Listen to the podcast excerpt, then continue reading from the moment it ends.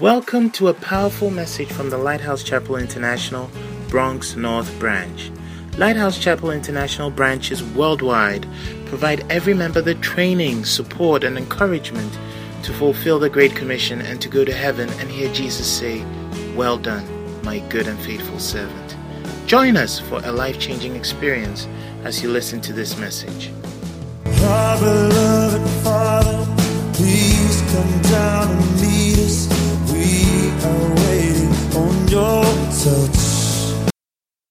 Thankful and grateful tonight for your goodness, for your mercy. We ask, Lord, that you speak to our hearts, change us, Lord. Let our presence here not be in vain. Father, may we not leave here the same as we came. Holy Spirit, we avail ourselves to you. Teach us tonight. Take over this service. In Jesus' name, amen. Clap your hands for Jesus.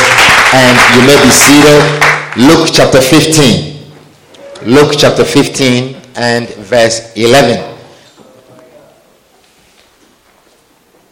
Today is the formal last day of our, but it's our church, so we can decide to continue with these powerful messages the messages on salvation. We are talking about how you can preach salvation. How you can preach salvation. Wonderful. Is that Doris?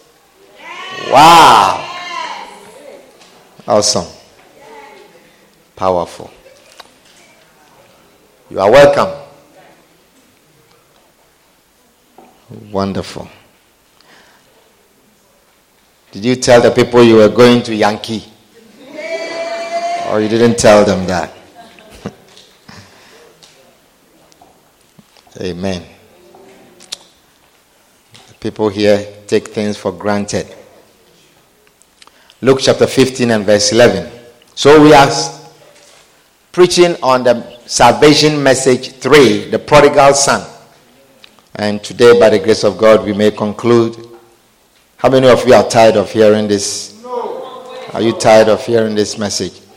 See, this is one of salvation messages that preaches to both Christians and unbelievers. And I, I love this message. It says, and he said, Jesus is telling a story in Luke 15, verse 11. He said, A certain man had two sons, and the younger of them said to his father, Father, give me the portion of goods that falleth to me. And he divided unto them his living. And not many days after, the younger son gathered all together and took his journey into a far country, and there wasted his substance with righteous living. And when he had spent all, there arose a mighty famine in that land, and he began to be in want. And he went and joined himself to a citizen of that country, and he sent him into his field to feed swine. And he would fain have filled his belly with the husk that the swine did eat, and no man gave unto him. And when he had come, when he came to himself, he said, How many hired servants of my father's have bread enough and to spare, and I perish with hunger? I will arise and go to my father and say unto him, Father, I have sinned against heaven and before thee, and I am no more worthy to be called thy son. Make me as one of thy hired servants. And he arose and came to his father. But when he was yet a great way off, his father saw him and had compassion and ran and fell on his neck and kissed him. And the son said unto him, Father, I have sinned against heaven and in thy sight, and I am no more worthy to be called thy son. But the father said to his servants, Bring forth the best robe and put it on him, and put a ring on his hand and shoes on his feet, and bring hither the fatted calf and kill it, and let us eat and be merry. For this my son was dead and is alive again. He was lost and is found. And they began to be merry. Now his elder son was in the field, and as he came and drew nigh to the house, he heard music and dancing. And he called one of the servants and asked what these things meant. And he said unto them, Thy brother is come, and thy father had killed the fatted calf, because he had received him safe and sound. And he was angry and would not go in. Therefore came in his father, therefore came his father out and entreated him. And he answering said to his father, Lo, these many years do I serve thee, neither transgress I at any time thy commandments, and yet thou never givest me a kid that I might make merry with my friends. But as soon as this thy son was come, which had devoured thy living with harlots, thou hast killed for him the fatted calf. And he said unto him, Son, Thou art ever with me, and all that I have is thine. I was, it was meet that we should make merry and be glad, for this thy brother was dead and is alive again, and was lost and is found. Hallelujah. Amen. Amen. Well, this is one of the greatest stories that Jesus told.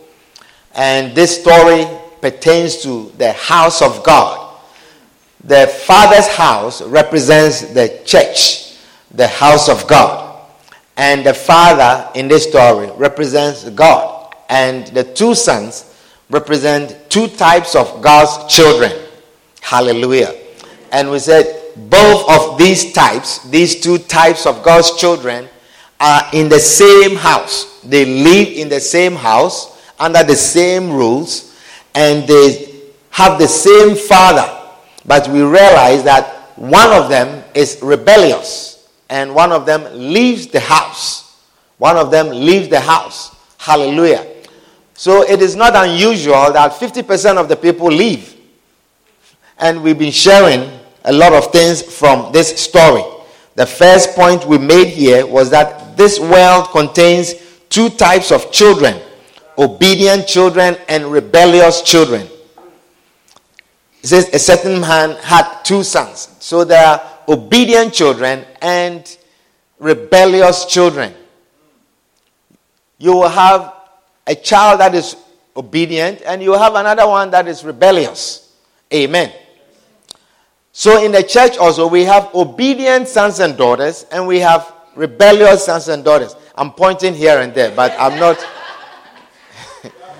Okay, I'm not. Um, Okay. So obedient sons and, and then rebellious. How about that? Okay. When we went to church, Reverend kept pointing at my direction that I am rebellious. Hallelujah. So we have re- obedient sons and daughters, and we have rebellious sons and daughters in the same house, in the same church, hearing the same messages, hearing the same preaching receiving the same messages, but you'll find half of the children who are disobedient or rebellious. Amen. And so we studied and we, we read several scriptures that shows us that 50% of us will be taken to heaven and 50% will be left. Amen.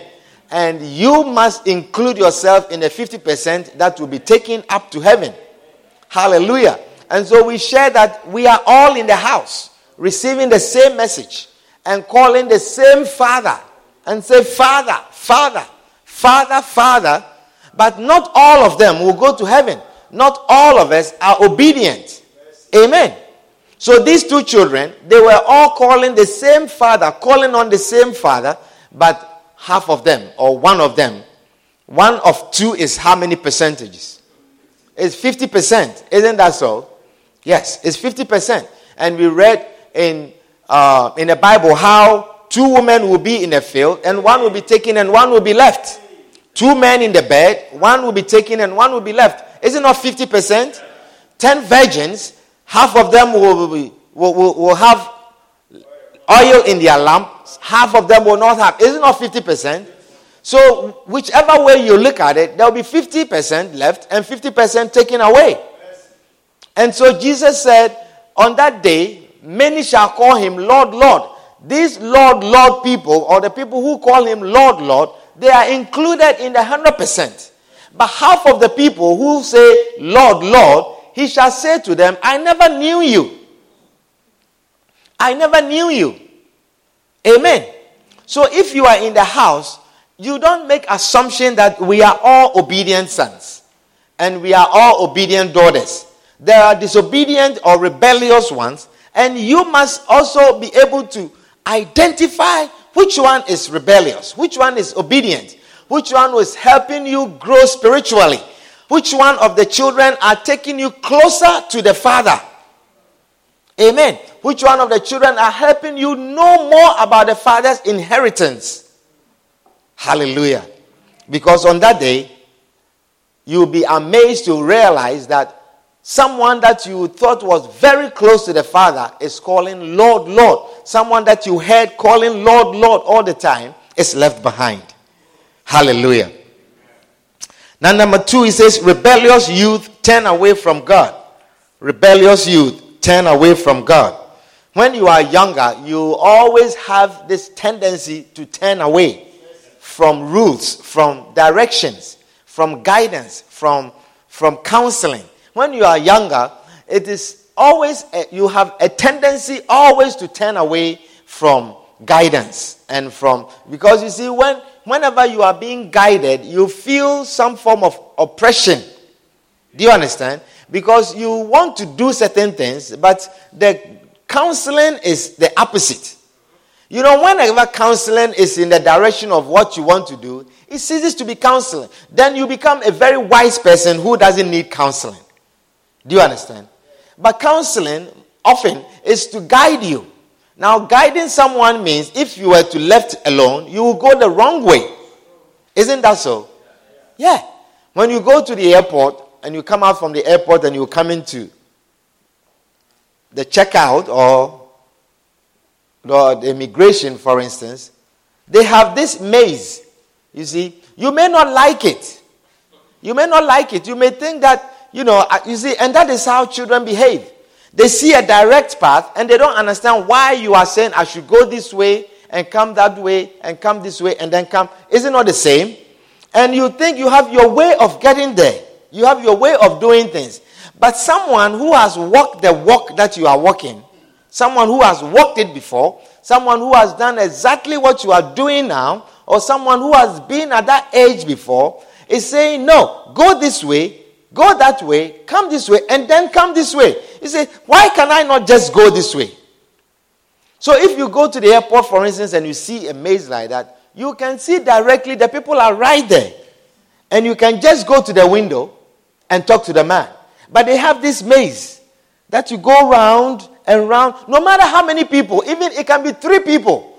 Even if there are just three of you that came from the airplane, you can just remove the things and just walk to the counter and say, after all, it's just three of us. You can't do that. Do you understand? And it has a purpose and a reason to create order. When there is multitude of counseling, there is order, there is safety. Amen.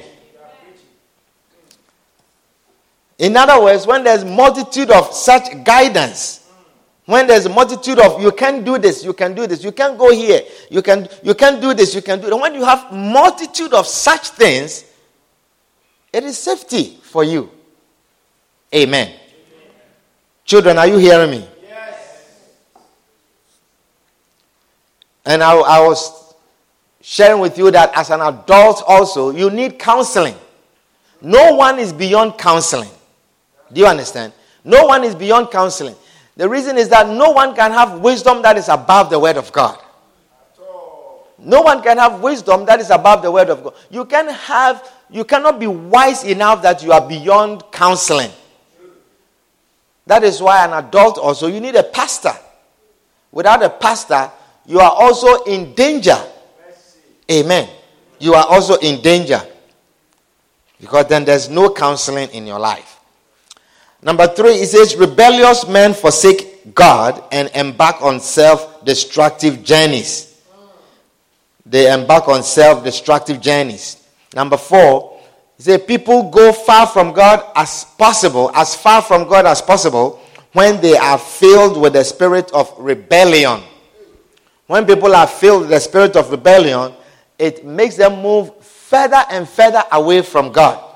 When people are filled with the spirit of rebellion, you see them moving further and further away from the church. That is how you identify a person that is filled with rebellion. You see that you start distancing yourself from church activities. You start hiding. That should tell you that you are becoming rebellious. Amen. He said, People go as far as possible from God. When this young man was filled with rebellion, when he was filled with rebellion, the sign was that he rose up one day and he wanted to leave. And the Bible says he he says, and he took his journey into a far country, a far country where there is no guidance, where there is there are no instructions, where there are no curfews, there are no such thing as you have to be home at this time or you have to sleep at this time. When you do that, you are moving yourself away from guidance prematurely. Amen. And an adult also, when you move away from such guidance, you are moving into destruction. Hallelujah. He says rebellious people want to go as far from God as possible. They want to be as far from the church as possible. Isn't that so? When you see a person that is rebellious, you realize that the person distances himself or herself from the church activities. When the church is planning to do this, you see you have a rebellious spirit not to do the same thing. Amen. Or you don't know what I'm talking about. Number five, it says, Many people are wasting their lives, and there wasted his substance. Luke 15, verse 13. It says, And there he wasted his substance. There are many people who are wasting their lives. Many people are wasting their time.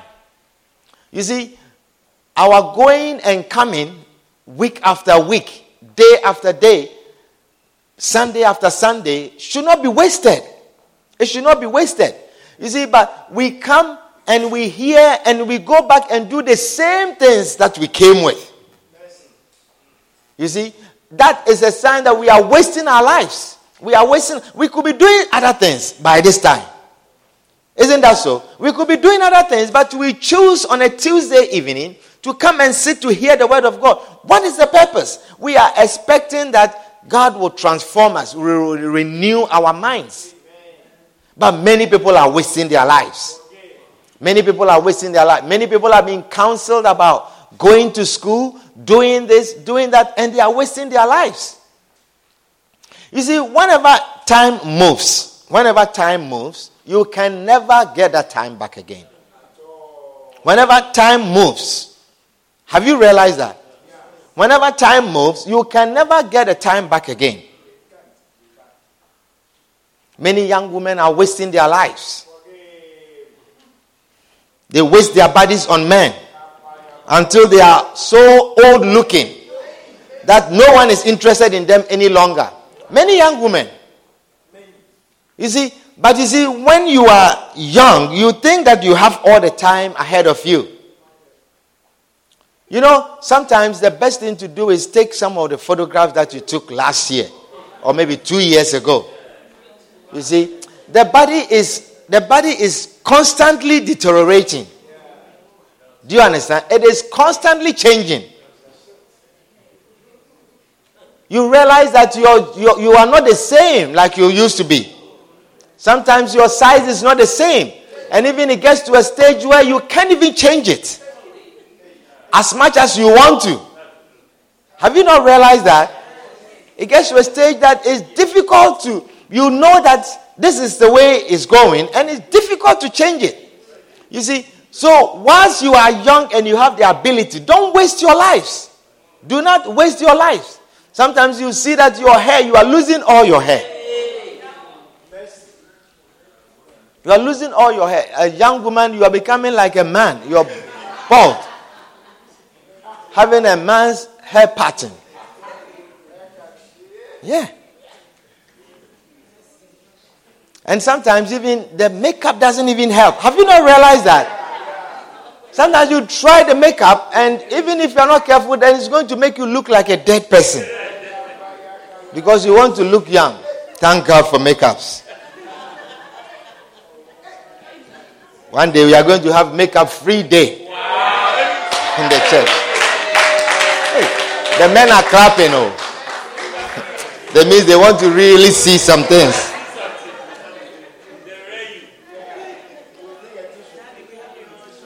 Many men also waste their money acquiring unnecessary things. Many men waste their money acquiring unnecessary things. Spend money on unnecessary things spend money on unnecessary things. There are some men that spend so much of their money on themselves. Buying clothes every week. Every every fashion, every outing, you have to buy new clothes.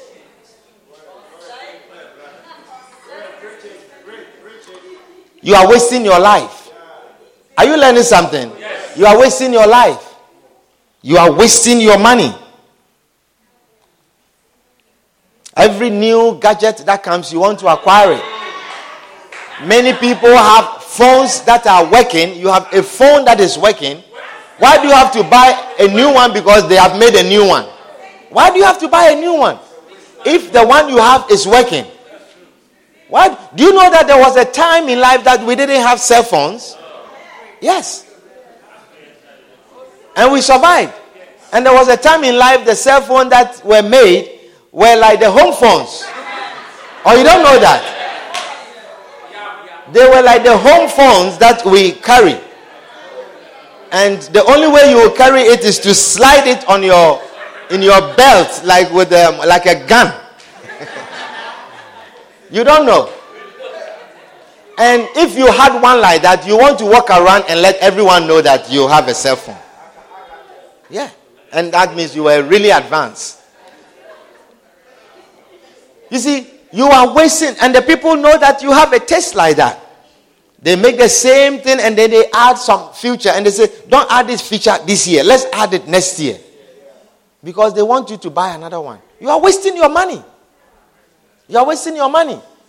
Most of you never own TVs. But now every year you have a new TV that you want to buy. Laziness is also a form of wasting your life. He also that is slothful, Proverbs 18, verse 9, he also that is slothful in his work is brother to him that is great waster. That means that slothfulness, laziness is a brother of someone who is a great waster. If you are lazy, you are equal to or you are related to a waster. Is do you understand it? Laziness is a form of wasting life, wasting time. Each time you feel lazy to get up to do something, that time will pass. You can never get a time back. And the thing that you have to do, you will have to do it. But you have to sacrifice something to get that thing done. Are you listening to me? Yes. So anytime you say, I will do it, and you are wasting the time because of laziness, not that you are occupied to do another thing, but you feel lazy to rise up to do this, you realize that that time is gone. You see, when you are a child, you never understand this because you think the time is there. The time is there. But you see, the Bible says that our days are numbered. If you knew the number of days that you have, and you knew that, for instance, you have this number of days left, you will not waste any.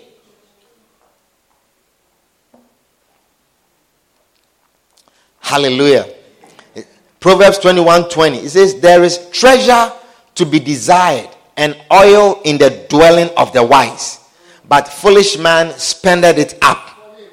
Foolish man spend. There is treasure to be desired. Treasure means wealth. Wealth means unspent riches.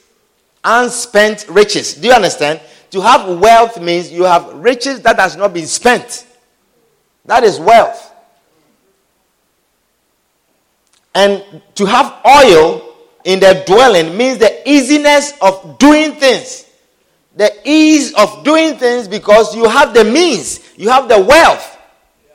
There are some people, they are such wasters, they are such spenders, such that as a, as a husband, as a father in the house, when you, you have a piece of equipment that is broken, it is a major disaster in the house.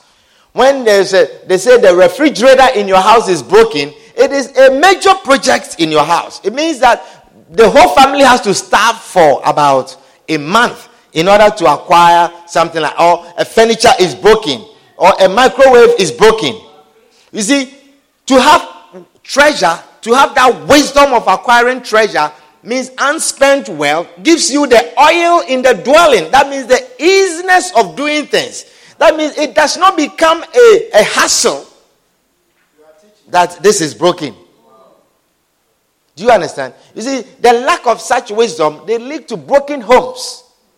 You know, that you come home and your wife says, Today the microwave is broken. It can lead to a divorce because of your lack of oil in the dwelling. The lack of oil in the dwelling. And it's a result of overspending. Overspending. There are some people, they cannot keep money. When they see money, it has to go. It's like they get angry to see that money is not spent. You see, so suddenly you have received your, your, your check from IRS and now you are worried. What do I not have? You know, you are thinking of all kinds of things that you have to acquire. Just because there's money in your hand.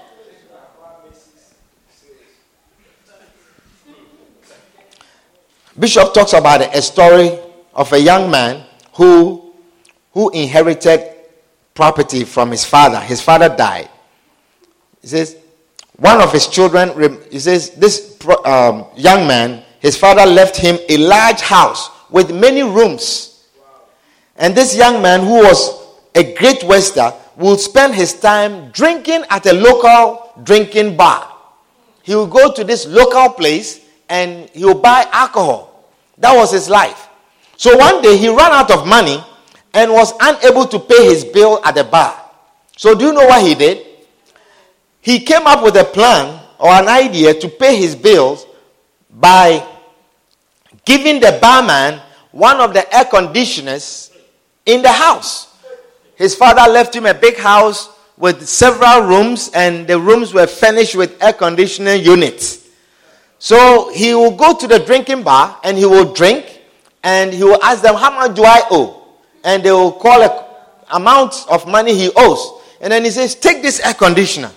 And then he will remove one of the air conditioners and will bring it to the, the barman. And so he will drink until the air conditioner is done. And then when it's done, he will bring another one. And then he will drink until the, that one, the second air conditioner unit, is also sold for the cost. And so, with this manner, he drank all the air conditioners out in the, in the father's house. That is a waster. You see, there are some when they inherit, they inherit large sums of money, they don't know what to do with it. They don't know what to do with it. If any of you inherit large sums of money like that, give us, we will send missionaries to. if you don't know what to, do, we give it to your orphanage. Amen. You help you spend it wisely.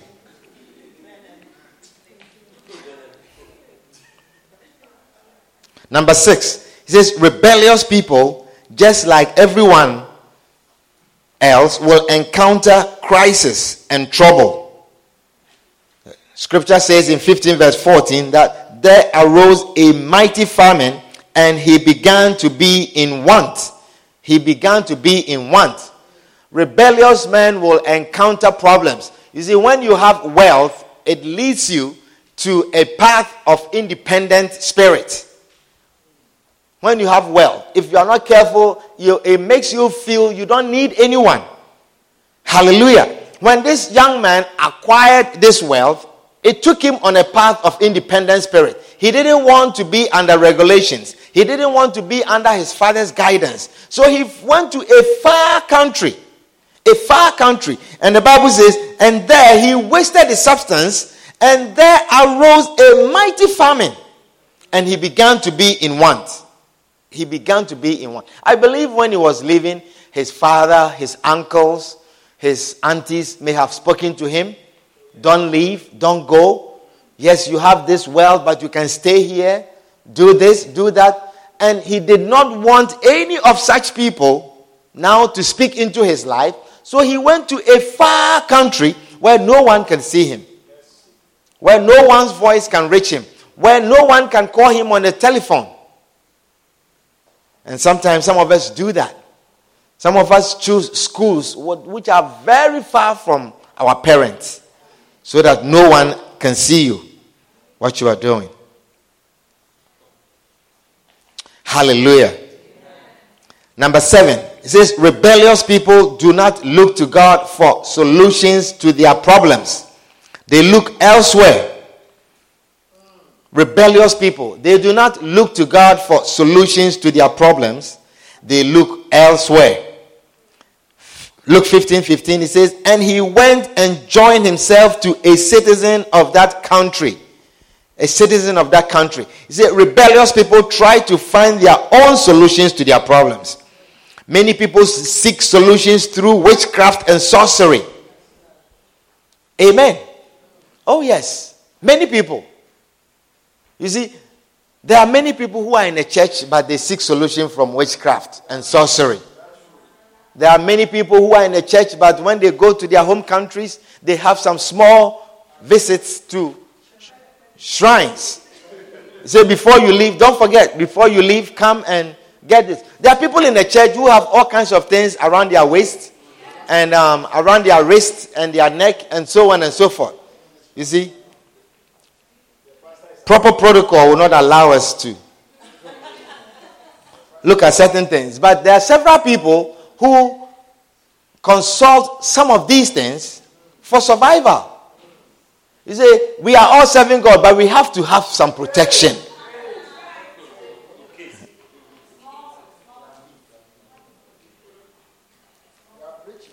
He says, others seek to find love through boyfriends or girlfriends. Wow. Others seek refuge in alcohol or drugs. Are we talking to Christians? Christians who seek joy from drugs and alcohol. Christians who seek love from their boyfriends and girlfriends. He says some rebellious men seek help through work and education. You know, there are some people who feel that when they are in trouble, they have to work more. When they are in need, they have to work more. You know, there are people who, when they ask, they don't come to church and say, Why did you not come to church? I wasn't feeling well. So, what were you doing? I was home. So, do you feel that home is a better place to feel well or church? Wow. You see? And then the next day they are going to work. So, you see, it shows you where your trust is, it shows you where you seek your help from. And he says, rebellious people do not look to God for solutions to their problems. Rebellious people do not look to their pastor for solutions to their problems. Rebellious people don't tell their pastors when they are in trouble. They even want to keep it secret. When they are having problems, they don't tell their pastors. There are certain things that they want to tell the pastor, but there are certain things they don't want to tell the pastor. True or not true? Or you don't know what I'm talking about?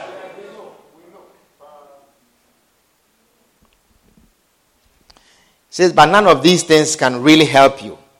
Going back to his father's house was the only proper solution to the young man's problems. Do you realize that? The Bible says he took his journey into a far country and there he wasted his substance. Look at that. So he wasted all that he had. And then he says, and then arose a mighty famine in that land, and he began to be in want.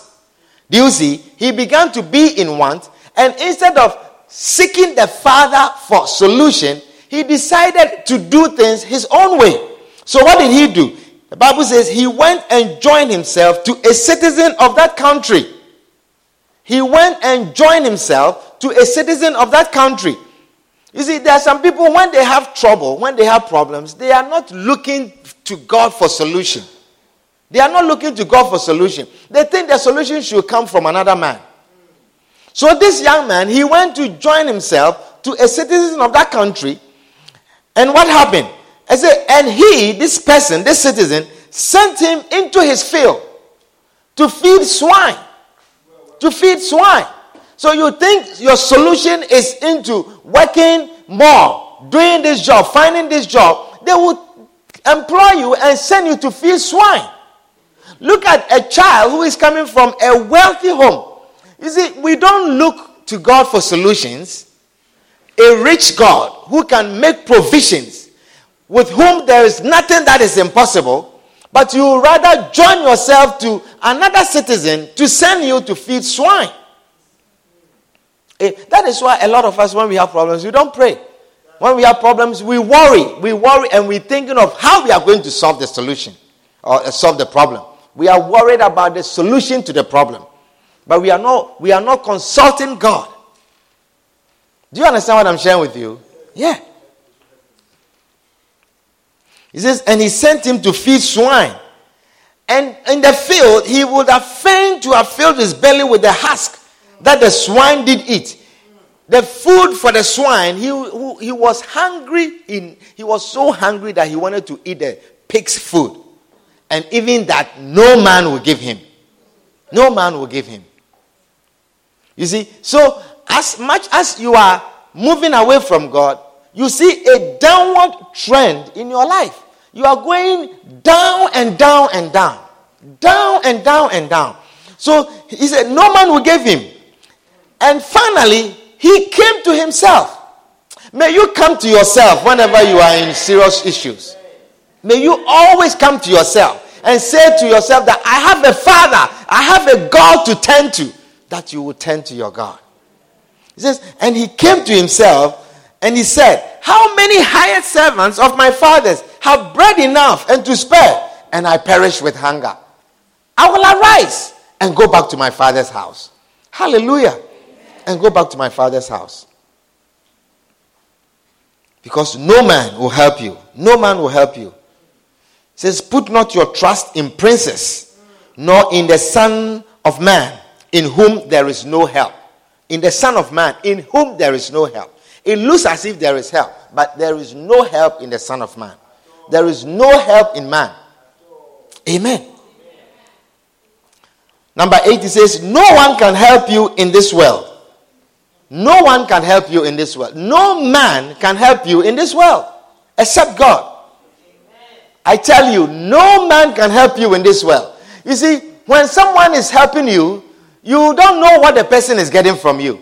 People don't help you until they know that they will get something from you. Yeah. When people are helping you, they know that they will get something from you. That's why he says, and no man give unto him. No man give unto him. Man cannot help you. So do not put your trust in a man. Do not put your trust in a man. Let's look at Jeremiah 17 and verse 5. The New Living Translation, please. Jeremiah 17, verse 5.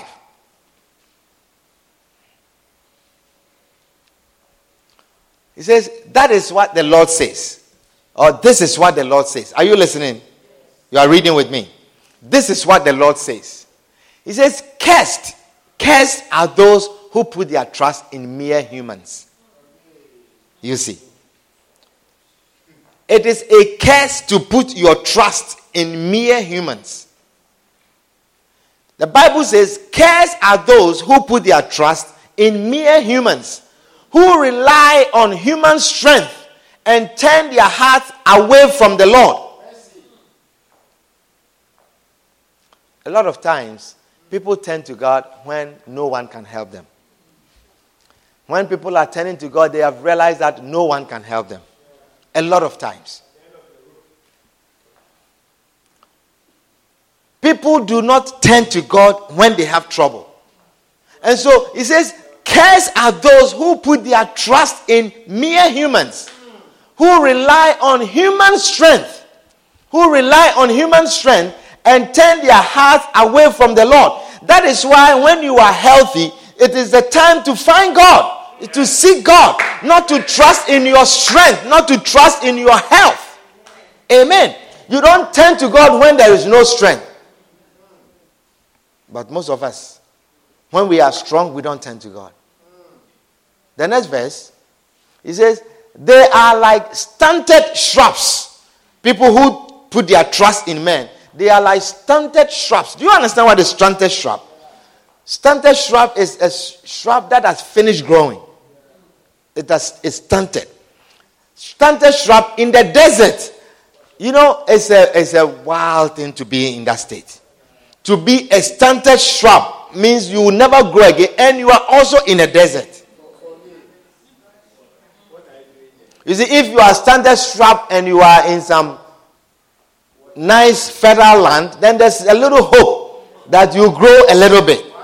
But you are a stunted shrub in a desert with no hope for the future when you put your trust in man. What a shock. I'm not reading, I'm not saying it. Do you know who is saying this? Or you didn't read? Go back to the previous verse. This is what the Lord says. This is what God is saying. That cares are those who put their trust in mere humans, who rely on human strength and their hearts away from the Lord, who rely in human strength. That means they rely on the arm of flesh. They, their strength is in man. Their strength is in their own physical bodies. That person, the next verse says, you are like stunted shrub in the desert with no hope for the future. They will live in the barren wilderness, in an uninhabited, salty land. Wow. Just putting your trust in man. Now, have you not realized that putting your trust in man is a curse? Some women have put their trust in husbands and their lives have gone down, stunted shrubs in the desert. And some men have put their trust in their wives. And stunted shrubs with no hope for the future. They will live in the barren wilderness in an uninhabited, salty land. Wow. May you never be in a situation like that. May you never be in a situation like that. Uninhabited, salty land. May he bypass you. The next verse, it says, But listen to this. But blessed are those who trust in the Lord and have made the Lord their hope and confidence. Blessed are those. Blessed are those who trust in the Lord and have made the Lord their hope and their confidence. Hallelujah. The Lord is your hope and your confidence. May the Lord be your hope and your confidence. May your trust be in the Lord.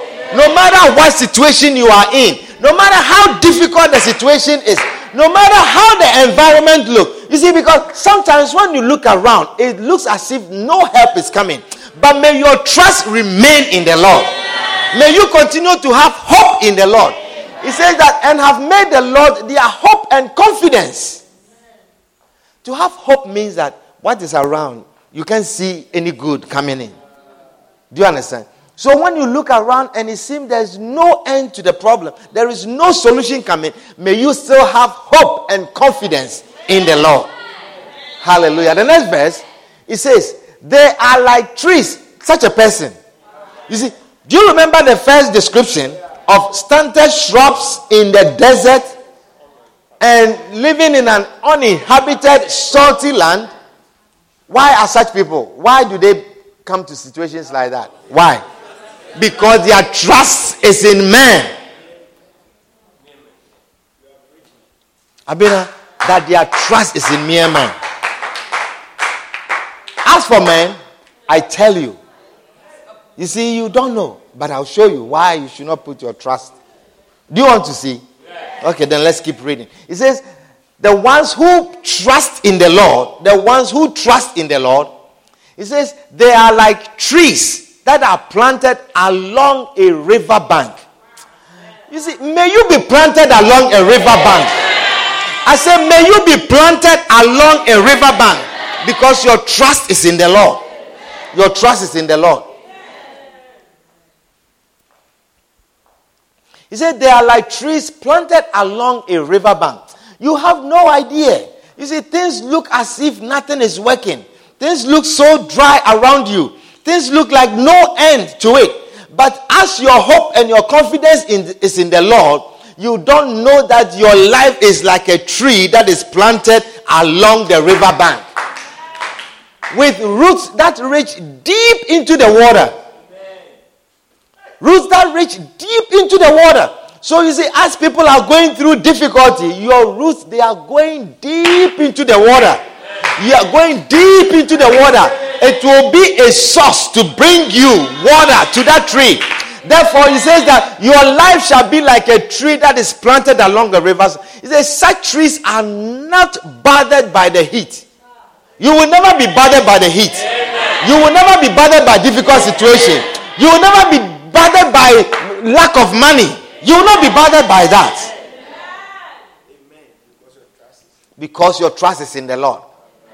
Such trees are not bothered by the heat.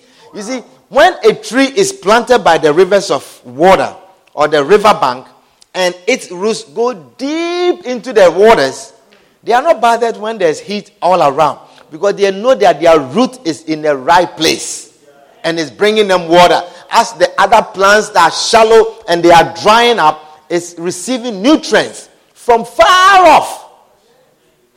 Do you understand? He says, such trees, they are not bothered. They are not bothered by the dry season.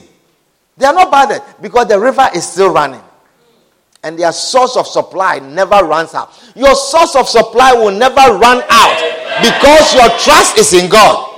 I said, because your trust is in God, your source of supply will never run out. He says, such trees are not bothered by the heat or worried by long months of drought. Their leaves stay green and they never stop producing fruits. You will never stop producing fruit. You will never stop producing fruit. Wow. Hope, you will never stop producing fruit. You see, as people are home and they are watching TV, they are relaxing, they are well. It's what they, is around them. They have sofa in an air conditioner living room, so they are staying home. And you are here. Your trust is in the Lord. Your leaves shall never run dry, and you shall never stop producing fruits. In the name of Jesus, you will never stop producing fruits. Amen. The next verse, it says, Is there another one? Yes. You see, this is why you can't put your trust in man. Look at this. That is why you can't put, you see, you cannot look at the person's face and say, I trust you. You see, you can't just look at the face and say, I trust you. I, you look like someone that I can trust. How? You look like someone that I can trust. No. We don't trust people by their looks. We don't trust people by what they say. We don't trust people by what they are doing around you. You see, you see, the human heart, you see, that is, that is the only thing you can trust. But the human heart is the most deceitful of all things. Wow. The human heart. I didn't write the Bible. The Bible was written many, many centuries before I was born. But God is saying, you know who is saying all these things? Do you know who is saying all these things? Who is saying this? Who made your heart? God made your heart. And He said, This heart that I made for human, He said, the human heart is the most deceitful of all things and desperately wicked. Desperately wicked. Desperately wicked. Who really knows how bad it is? You see, so you can't look at a person's face and see what is in the heart. You can you can see that. It says, Who knows? Who can find it? Who knows how bad it is? How can I tell? How can I tell how your heart is? By looking at your face? How can I tell? I mean, look at all of us who are sitting here. I mean, whose face looks like the one with the most deceitful heart? Whose face? Is there one? Look at your neighbor. Look at your neighbor. Does your neighbor's face look like a deceit? my brother, does, does my face look like a deceitful heart? You can tell. You can tell. That is why it's a curse to put your trust in man. That is why it's a curse to put your trust in man. That is why it's a curse to put your trust in the mere human. Hallelujah. You can't. You can't put your trust in man. He says, Who really knows how bad it is? And verse 10, he says, But I, the Lord, I, the Lord, I search all hearts and examine secret motives. I, the Lord, I search all hearts and I examine secret motives. Secret motive. So, do you see why you have to put your trust in the Lord? Even if you are looking for a husband, you have to put your trust in the Lord. If you are looking for a wife, you have to put your trust in the Lord. Because it is only God. It says, I, the Lord, I don't look at the face. I don't look at their pretty hair. I don't look at their nice bodies. I don't look at how nicely they dress. I don't listen to the nice, soft voices. I don't go by soft voices.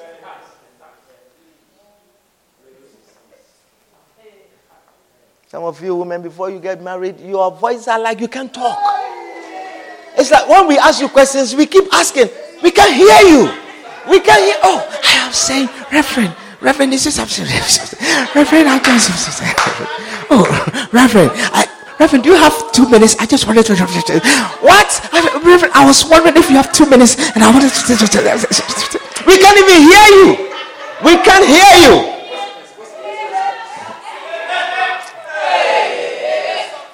We can't hear you. And we say, hey, she can't even talk. Wow. He said, Reverend, I have found this woman. I found this woman. Even her mere mouth, she can't even open it to talk. She can't even open her mouth to talk. Reverend, I have not seen a woman so humble like that before. She can't even open her mouth to talk. She says, Reverend, I have done, I, I, don't know, we can't we can't get ourselves angry. That there's nothing I have tried. I have done so many things. We, I can't get her to be angry. We understand each other so much. And then you bring him home, you bring her home.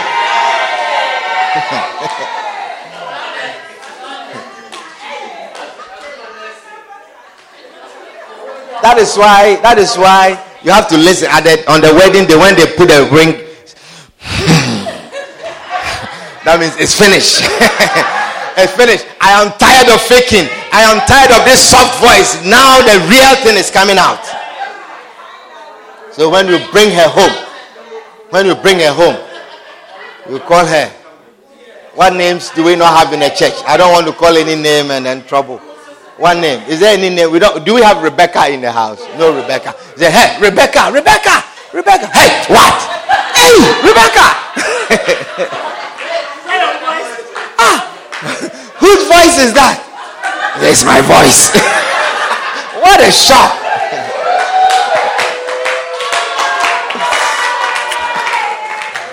Rebecca, what? Ah, who is that? It's me. Who? Rebecca. Hey, Rebecca.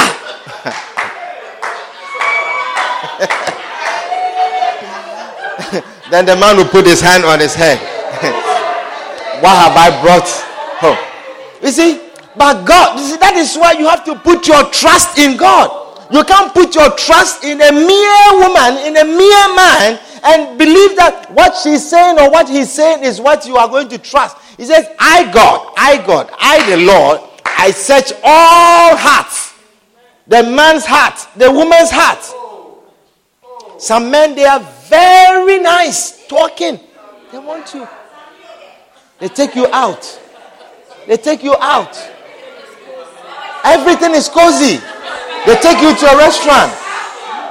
They say, What do you want to eat?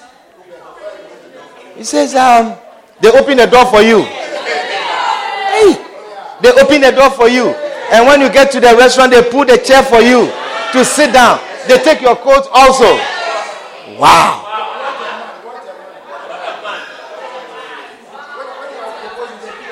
And then they give you, the, the menu comes, and then you don't, what, what are you going to eat? Then you say, Oh, I just will have, because the woman is also, everyone is faking. You see, everyone is faking. The woman, she likes to eat, but she says, I would like salad. I just want, oh, I just want to have, uh, I just want to have, um,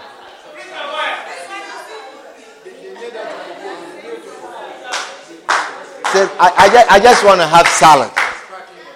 I just want to have salad. Say, salad? Oh, yes.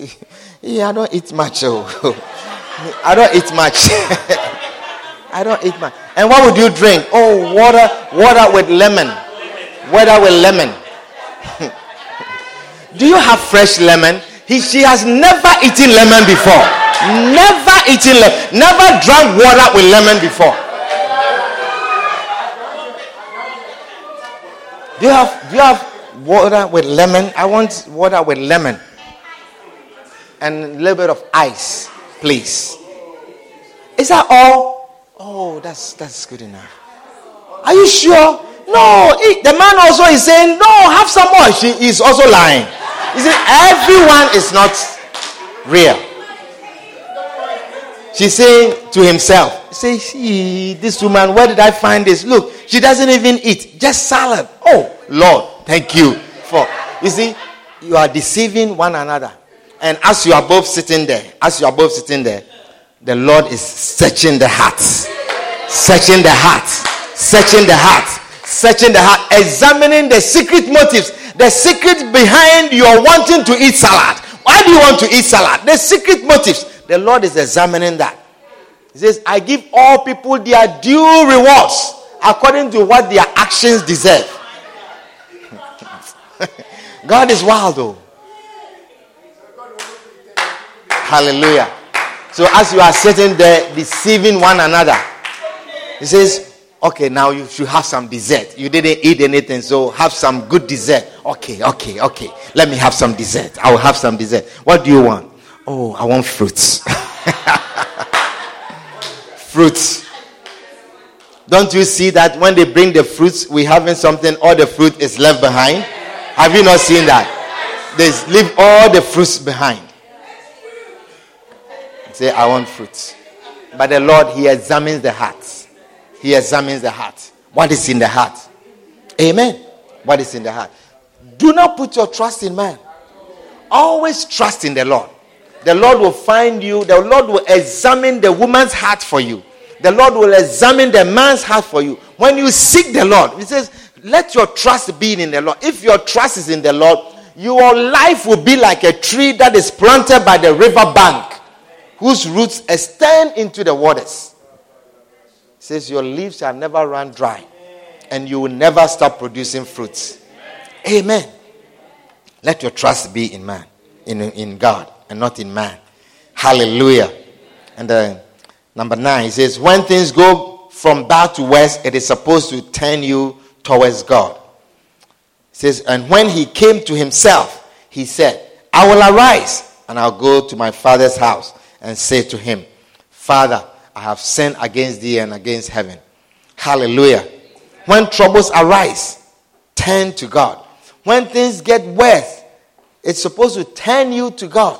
It's supposed to turn you towards God when things are getting worse. It is not a time to turn towards your friend. When things are getting worse, the first person you call is not your friend. It's not your friend. Let me tell you, a lot of times your friends they are happy that you are going through the trouble. Oh, I'm telling you. A lot of times, a lot of times, about 90% of the time, 90% of the time, your so called best friend is rejoicing that you are going through that trouble. But they will tell you, oh, really? I'm coming over. I'm coming over. I'm coming over to verify in order for me to rejoice properly, let me come and check before I start rejoicing. I'm telling you. I'm telling you. And you will know, you will know when real help, there's a need for real help, then you will see if they are really happy for you or they are sad for you. Yeah. So your problems should turn you towards God. So your problems are supposed to bring you toward God. In Jonah chapter 2, verse 1 to 4, it says, Then Jonah prayed unto the Lord his God out of the fish belly and said, I cry by reason of mine affliction unto the Lord. And he heard me. Out of the belly of hell cried I, and thou heardest my voice. For thou hast cast me into the deep, in the midst of the seas, and the floods compass me about. All the billows and thy waves pass over me. Then I said, I am cast out of thy sight, yet I will look again towards thy holy temple. May you always look to the holy temple of the Lord. Whenever you are in trouble, let the holy temple of God be your source of solution. When we have prayer meetings, do not exclude yourself. It's the time to come and seek the face of God. Hallelujah. And the last one, he says, it is time to repent and turn to God. The young man said, I will arise and go to my father, and I will say unto him, Father, I have sinned against thee and against heaven. When the time comes, you have to repent. All of us have to come to a place where we repent and turn to the Father. Hallelujah. Says, You must repent now, think correctly now, and think correctly quickly. Repentance means turning around and going in the opposite direction. Repentance means to change your mind. Repentance means to humble yourself. Hallelujah. That is the key to repentance humility. When you are not humble, you cannot turn around. When you are not humble, you cannot repent. Hallelujah. It takes humility for anyone to say, I am sorry. It takes humility. Amen. To acknowledge, to accept that I am wrong and I am turning around. I am sorry. I am coming back, God. Hosea 6, verse 1 to 2, our last scripture, it says, Come and let us return unto the Lord, for he hath torn and he will heal us. He hath smitten, and he will bind us up. After two days will he revive us. In the third day, he will raise us up, and we shall live in his light. Hallelujah. Hallelujah. Amen.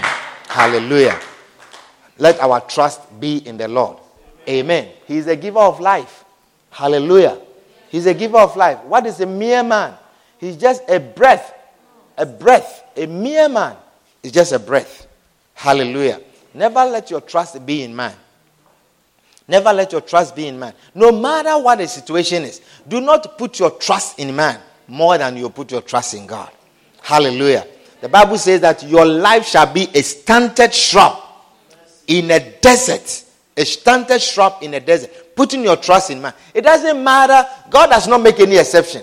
God is not making an exception as to whether it's your father, your mother, your wife, or your husband. He says, Cursed is anyone who puts his trust in man.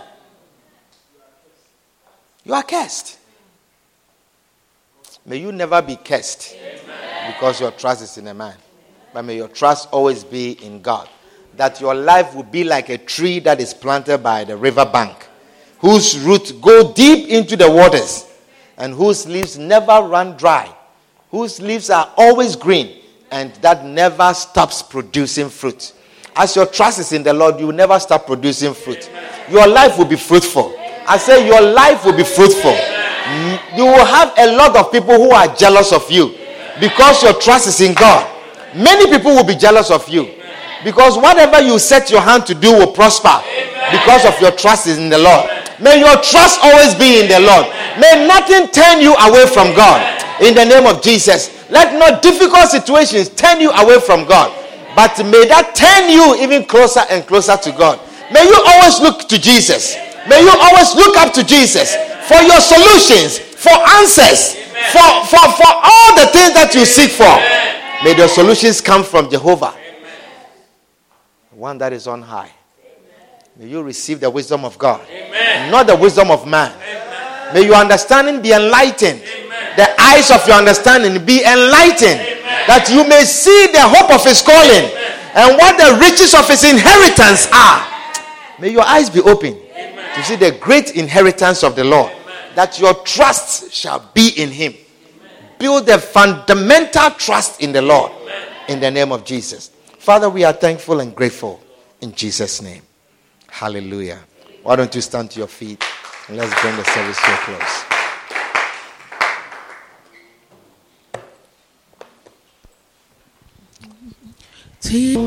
Father, we are thankful and grateful for your word tonight.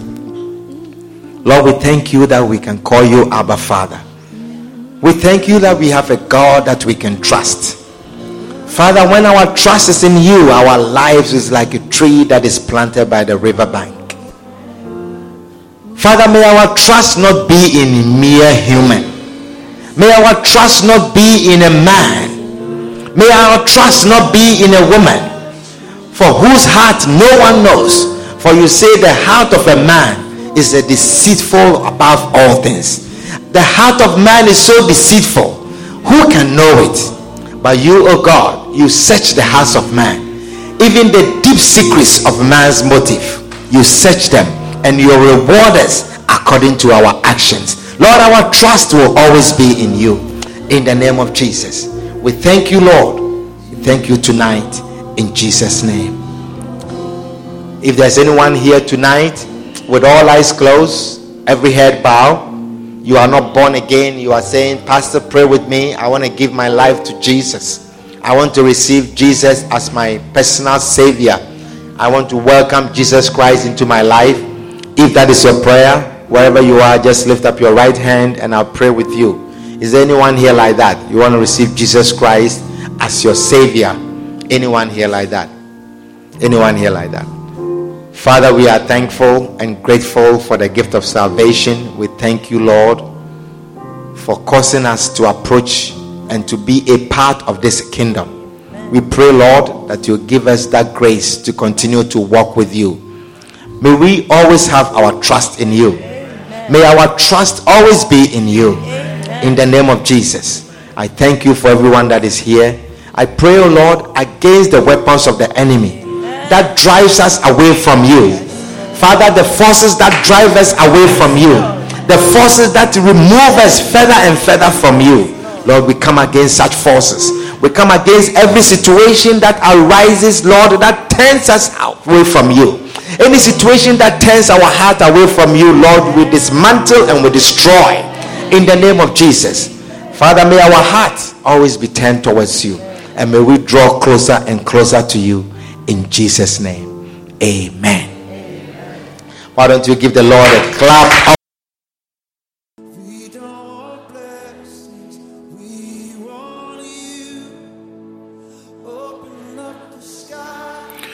We hope you have been blessed immensely by this message. Join us at 1734 Williamsbridge Road in the Bronx on Sunday afternoons and Tuesday evenings. For copies of this and other messages, contact us via email at lci.bronx